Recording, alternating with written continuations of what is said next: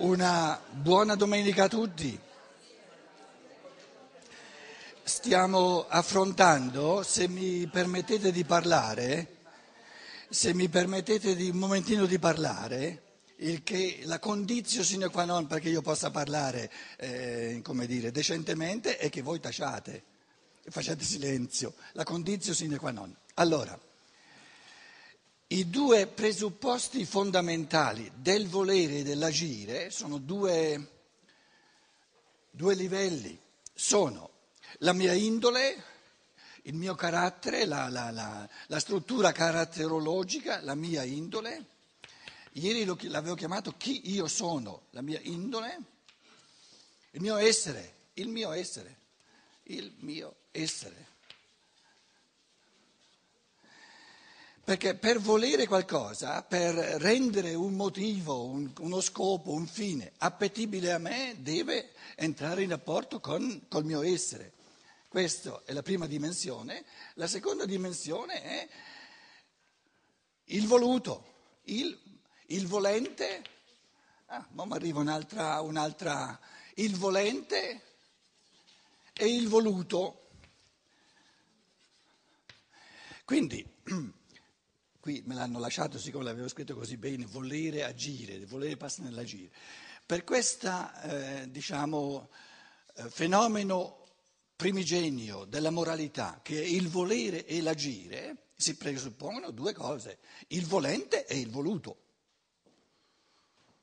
Mi è venuto in mente adesso stamattina.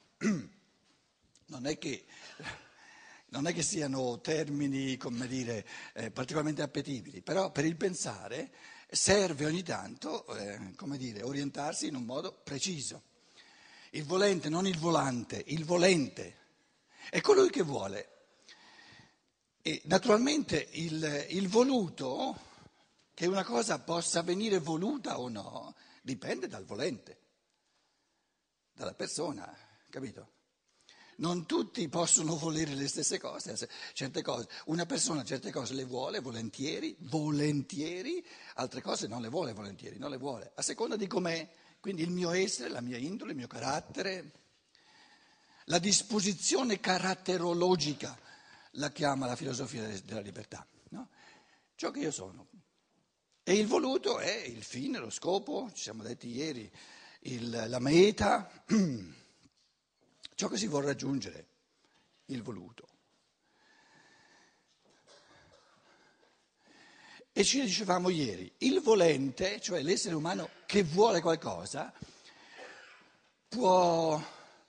Eh, nel volente ci sono tre strati, può essere un tipo, il, adesso scrivo qui il volente, può essere un tipo nel quale prevale la realtà del corpo, e allora vorrà il Chianti migliore di questo mondo, la bistecca migliore di questo mondo, capito?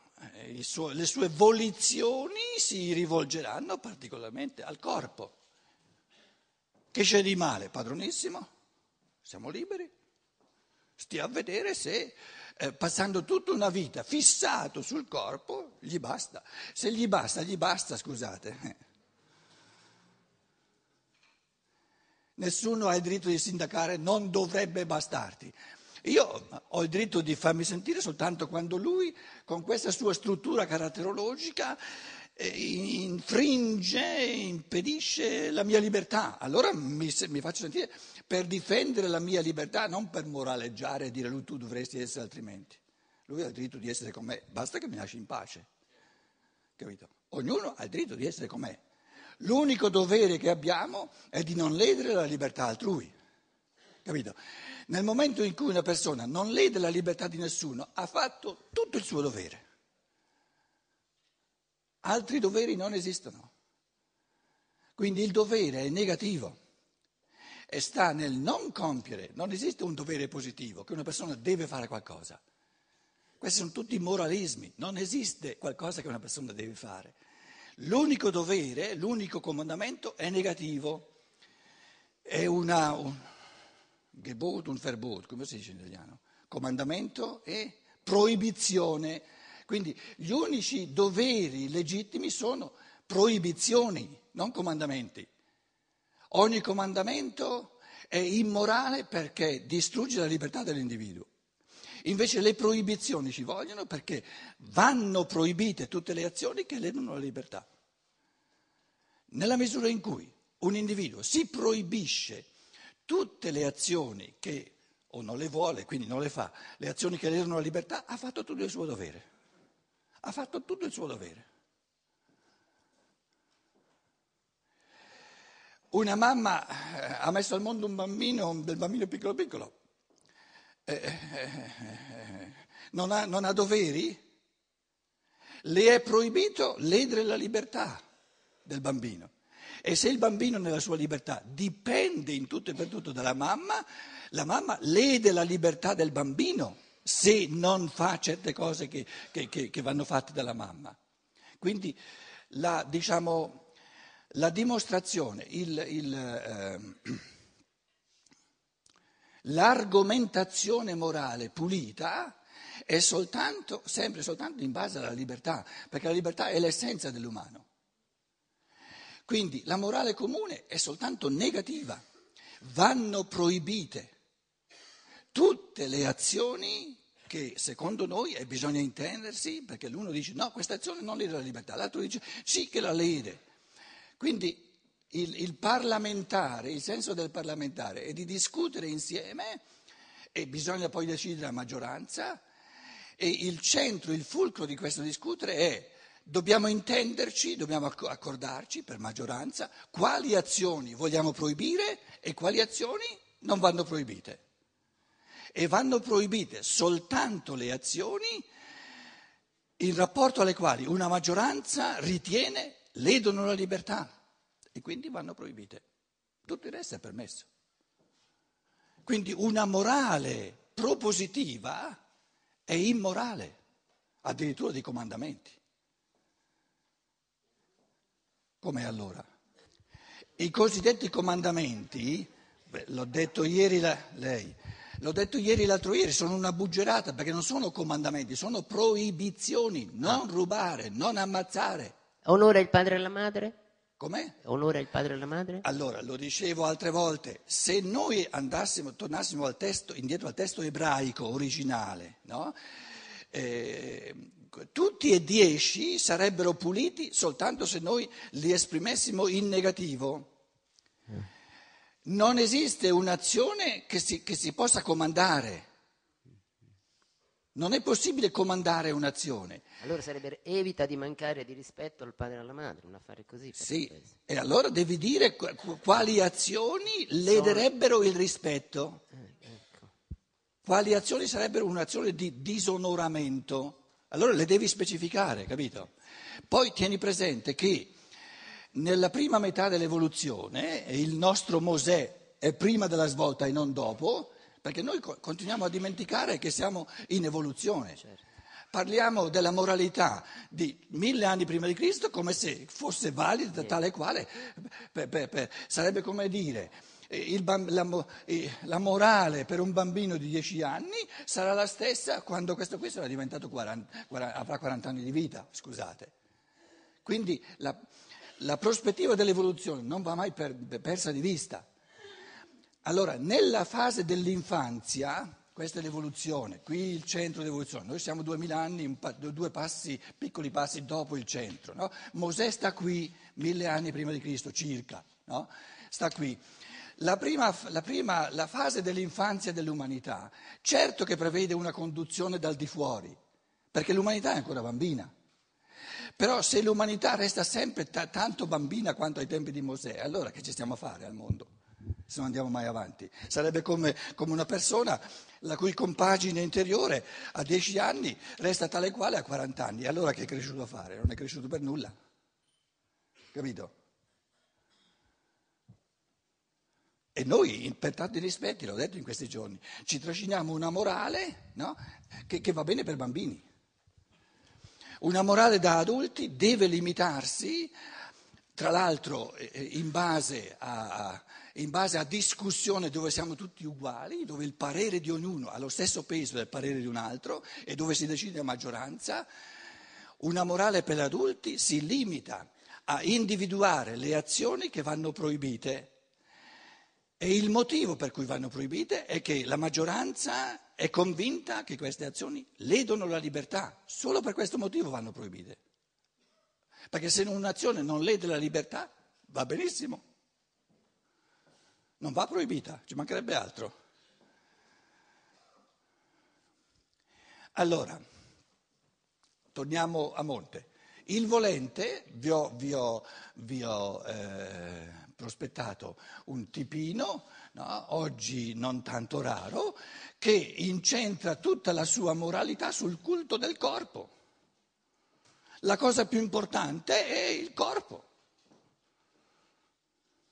E io ho detto, basta che mi lasci in pace, faccia quello che vuole. Voi direte, eh, no, eh, no, eh, no, eh, no, no. Non basta il corpo. Te come fai a sapere che non basta? Perché te l'hanno detto e ci hai creduto? O ci hai provato? Se lo sai perché ci hai provato, lascia provare anche lui. Che allora lo farà, eh, cercherà qualcosa di più oltre al corpo per esperienza propria, perché non gli basta, è meglio che non, che non castrarlo, costringerlo, dici no, te il corpo, no, no, no, no, gli porti via, quella è l'unica cosa che c'ha e non c'ha più nulla, scusa. Vedete? Cominciate a vedere la nostra paura della libertà? Che tutta la nostra società è talmente di costrizione da parte dello Stato, da parte della Chiesa, eccetera, che noi la libertà ne abbiamo soltanto paura. Lascialo fare. Poi scopre, ah, io ho anche un'anima. C'è qualcuno che, che comincia, comincia, a scoprire che c'è anche un'anima oltre al corpo. Comincia, eh? qualcuno nel mondo d'oggi. Nel corpo ci sono i bisogni, nell'anima ci sono le voglie. Poi lo spirito. Ce lo siamo detti, no? Spirito, il pensare, crea- il creare. Ci metto il creare. Appagare i bisogni del corpo, eh, appagare le voglie dell'anima e appagare il, la voglia dello spirito di creare. Adesso vi chiedo, eh, state attenti alla domanda, una domanda da, da trappola. Quale dei tre è più morale? E più morale significa moralmente più alto, più buono, più buono, più bello, più vero, più umano. No, tutti e tre, prendeteli singolarmente. Com'è? No, adesso tu considerandoli, questa è un'esperienza specifica. Questa è un'esperienza specifica, questa è un'esperienza specifica. In quanto esperienze specifiche, capito? Non scappar via la domanda, la domanda vuole intrappolarti, capito? Sì, ma non era questa la domanda che ho fatto. L'esperienza singola di appagare un bisogno corporeo. Ho fame e mangio l'esperienza singola di, di, di, appagare una voglia dell'animo, ho voglia di fare una conversazione con l'amico e parlo un'ora con l'amico. L'esperienza di appagare il bisogno dello spirito, del creare, eh, creo qualcosa, creo una poesia, faccio una poesia, no? Allora io vi chiedo, vi ripeto la domanda perché voi barate, non volete rispondere alla domanda. Io faccio l'esperienza di appagare un bisogno del corpo faccio esperienza di, di, andare incontro a una voglia dell'anima. Quale dei tre è moralmente più buono nel senso che,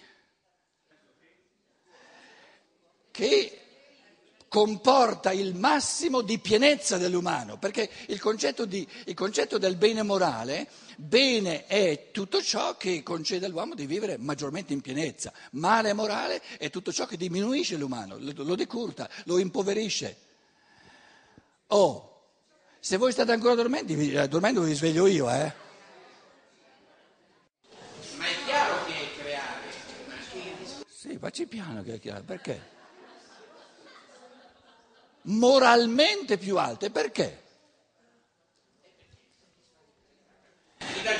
No, no, no, no, no, no, no. Sta attento, l'essenza della moralità è la libertà e l'essenza dell'immorale, del moralmente cattivo, è la non libertà.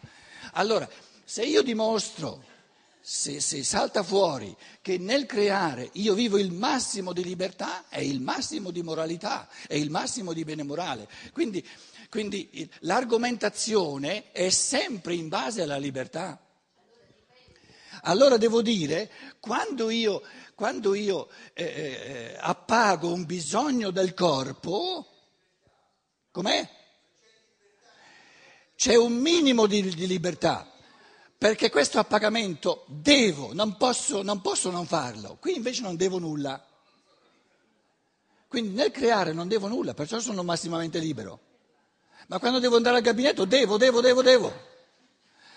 In tedesco per andare al gabinetto dicono ich muss, ich muss, ich muss. Vuol dire devo, ho bisogno, ho bisogno, ho bisogno. Capito? Il massimo di libertà. Devo, devo, devo, devo. Devo scappare, devo scappare. Mi scappa, mi scappa. È pulito il discorso? Cose fondamentali, eh? adesso io ve le metto lì un pochino uh, in nuce Beh, come, come, come, come, avvii di pensiero, naturalmente eh, vanno svolti in tutte le direzioni, però è importante, l'uomo d'oggi eh, gli mancano proprio orientamenti fondamentali di pensiero, sono spariti, non ci sono più, il pensare è diventato così povero, ci mancano gli, gli orientamenti. Perché voi se prendete questo orientamento e se è pulito, vi serve veramente per tutta la fenomenologia. Allora, allora dico, io in queste esperienze che sto facendo, in questa azione che sto compiendo, qual è il vissuto di libertà o di cogenza che sento dentro di me? Quello è il fattore morale. La realizzazione della libertà o la cogenza, la costrizione che mi limita nella libertà. Quindi il bene supremo, il bene morale supremo è il creare in piena libertà di meglio, di moralmente più buono, moralmente più alto. Non esiste. Ditemi voi qualcosa di moralmente più bene. Il Padre Eterno, mi è parso di capire che deve esistere un Padre Eterno all'inizio di, di, di tutto questo patatrac, no? Lo chiamano Dio. Oddio. Dicono i toscani, oddio. Mi è parso di capire che lui No? La, il bene sommo che, che, che deve essere in lui è di essere creatore. Di meglio non c'è. E se voi pensate sia qualcosa di meglio, trovatelo.